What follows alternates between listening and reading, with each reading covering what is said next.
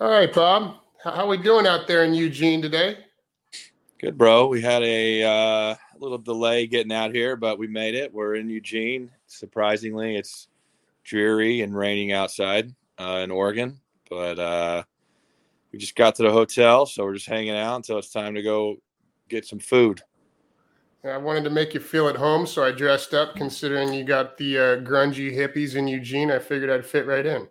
You got you're looking good, man. Where where are you going after? Where are you going after this? That's the question.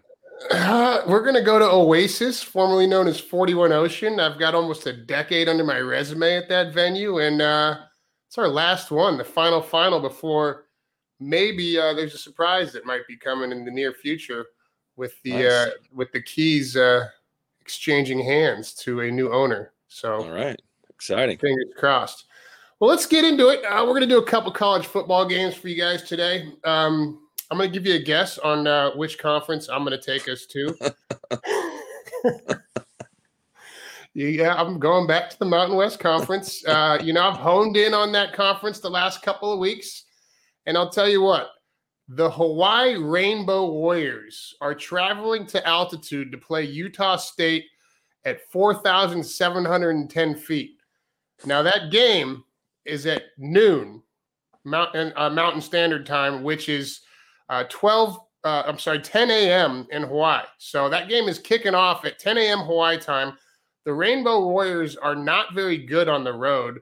Uh, they do have one win against New Mexico State, but New Mexico State might be the worst uh, football team in, in D1A. Uh, they have one quality win, which I think went off. The line is Utah State minus five and a half. Hawaii did beat Fresno State at home. That's a pretty quality win.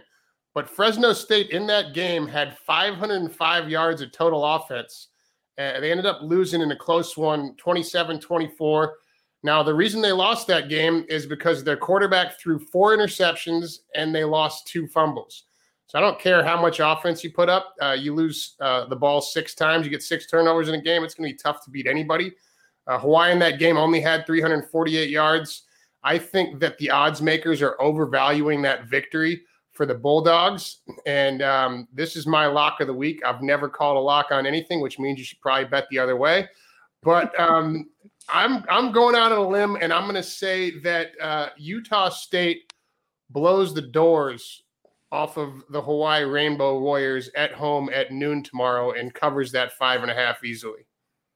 You know, I don't I don't have the the knowledge of the Mountain West like you do, Bo. But uh, you know, I actually thought when you started talking, you were about to tell me you were going to take Hawaii in the points. So I'm I'm I'm happy that you went Utah State because that's a you know, it's got to be tough, man, being Hawaii and having to travel like that and, and get ready for football games. So, um, you know, I'm not going to act like I know about the Mountain West. So I, I trust you on this one. I'll tell you this: uh, you will like uh, that quarterback at Utah State. He throws it all over the yard. They've got two uh, receivers that are really good. They've got two running backs that are really good. Uh, if he protects the football, you know, there's people out there saying that Hawaii has some ball hawks on that side of the ball. I'm not buying it. One game doesn't make a team. Uh, I think that it's going to be ugly for the Rainbow Warriors uh, by about 1 p.m. on Saturday out there. All right, Bob, let's take it to East Lansing, um, where uh, the traitor and his Spartans are four and a half point underdogs against their in state rival, the Michigan Wolverines. I think this is going to be a fun game to watch, Bo. You know, I mean, yeah, you know, Midnight Mel, Coach Tucker bailed on our buffs, but hey, it, it, he's got that team playing well, and he's got them playing well really quickly. So uh, it's a huge rivalry game. You know, Michigan is playing well, but it's in East Lansing. I like the four and a half points. I like the direction Coach Tucker has his team going.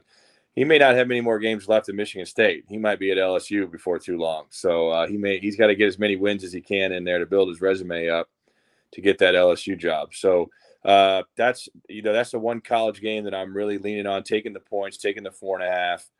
Uh, Michigan State against Michigan. You think that weighs on the kids' minds at all? Thinking, you know, you see it in, on on ESPN and on Sports Center, and, and you, you know that your coach just left the program pretty quickly to come to you. You think that's on their on their minds at all that his name's in the mix for that job at LSU? You know, I'm sure it is to an extent, but I'm sure Mel's doing a good job too in the meeting rooms of assuring those guys that you know, just like he did here or, or in Boulder. You know, we got nothing to worry about. I'm not going anywhere. This is my best job I've ever had. Blah blah blah. All that shit that coaches coaches say. But you know, I think it. You know, these college kids. Come on, at the end of the day, they just want to go out and win on Saturday. They don't. They don't care who the head guy is. So it, it, they may be seeing it and they may be hearing the stories and, and seeing it on social media and whatnot, but you know they're still playing their rivalry, their their rival. Sorry, on Saturday tomorrow, Michigan. So they'll be ready no matter what news stories are out there. Yeah, I think that um, that Michigan State team is pretty good. I, I, I believe I read that Mel Tucker got a lot of kids in the transfer portal. Yeah, he uh, and he's he's a hell of a coach. I mean, you saw what he did for us. I I actually uh, I'm with you on the plus four and a half. I also I don't think it, it's a bad bet to double bang that one and take them plus one fifty five on the money line because that to me it's a coin flip game. And anytime you have a coin flip game and you got a chance to get a plus one fifty five somewhere around there, I think it's always smart as a long term bettor to take that play. Yeah, I mean, and you know, man, when it's a rivalry game like this, you can throw records out the window in a, in a, in a game like this against these two teams. So, you know, I like the fact that they're at home and, and they're getting those points. Absolutely. I'm with you, Bob. Uh, good luck to the Buffs tomorrow. They're going to need uh, all the help they can get against those Ducks. Hopefully, we can move the ball a little bit and, and keep this one interesting. And uh, we'll look out for you on the sidelines. Yeah, it's going to be a tough one, man. Oregon's Oregon's loaded, and the, the thing that you know, I, I don't I don't bet or talk about betting or anything about the Buffs, but I'm surprised that this spread was only 23 and a half. To be honest with you. Yeah, 23 and a half is a lot of points, but when you can't move the ball, uh, you know, it's. When you got the guys enough. that Oregon's got, uh, they you know they're a different team, man. They got a different level of speed than the Buffs have seen so far this year. I'm with you. All right, Bob. We'll have fun out there, and uh, we'll see you again next week. All right, Bo. Have fun tonight, man. All right, buddy. see you.